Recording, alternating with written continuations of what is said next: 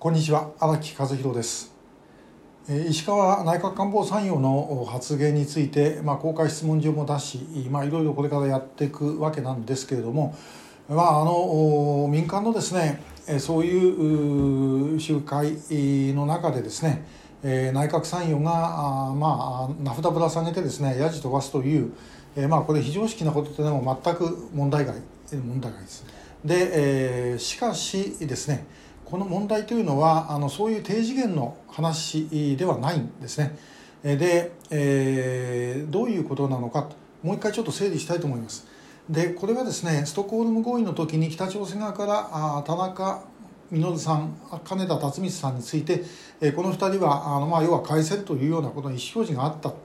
で、えまあ、これにもっと2人だけだったんじゃないという話もいろいろありますで、えその場合に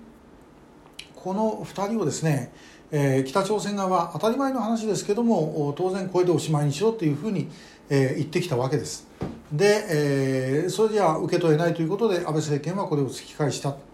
で、え、私はあの突き返すべきではなかった。ともかく2人は取り返すべきだったというふうに思います。でその時に北朝鮮側がですねあの言ってることというのはあまあどういうことなのか。これ北朝鮮はですね日本怖いわけですよね、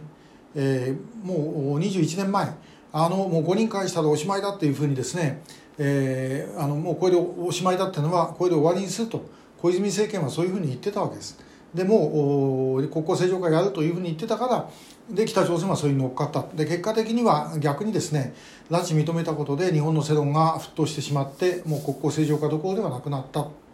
でさらに制裁やなんかが強くなっていったということです。このトラウマがある。だからもうともかくこの2人でおしまいにしろというのが結局あの9年前の時の北朝鮮だったんだろうと思います。でしかしあれもしですね横田めぐみさん有本恵子さんの2人っていうふうに言った時に日本政府がじゃあ突き返すって言ったかっていうとそんなことはないですね。これもだからその問題というのはあの時に関して言えばですね要は差別したということになります。で、えーあの時もう横田さんめぐみさんから有本さんが帰ってきたらですねもう日本の世論はこれまた大変なことになります。で、えー、あの時にじゃあ例えばその交渉をやってて、えー、田中稔金田辰光の名前がないじゃないかって言って突き返すってことはありえない。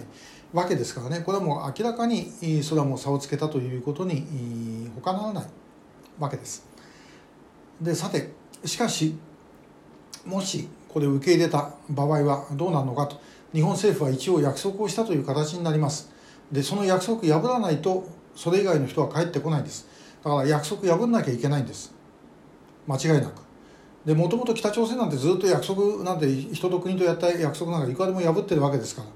こちら側はもうそのそういう相手とやるんだという覚悟でもう約束破るっていうことを前提でやるしかないでそれができたのかあの時少なくとも安倍政権にはそれをやるだけの覚悟はなかったと思います。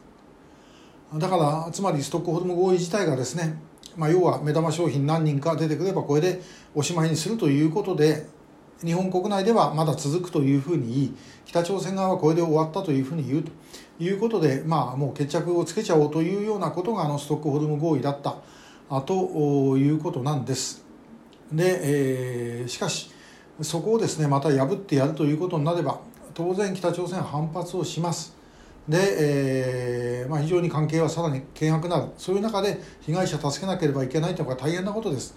でこれもその私こうやって口で言ってるだけですからね自分が何の責任があるわけでもないでこれをやるためにはもうそれは私はもう総理大臣何人かですね、えー、政治生命どころか物理的な生命も失うぐらいの覚悟でやらないとできないということだというふうに思います。これはもう単にあの北朝鮮の内部だけの問題じゃなくて日本国内のさまざまなこれまでの海とかですねそういうものがずっと溜まっちゃってること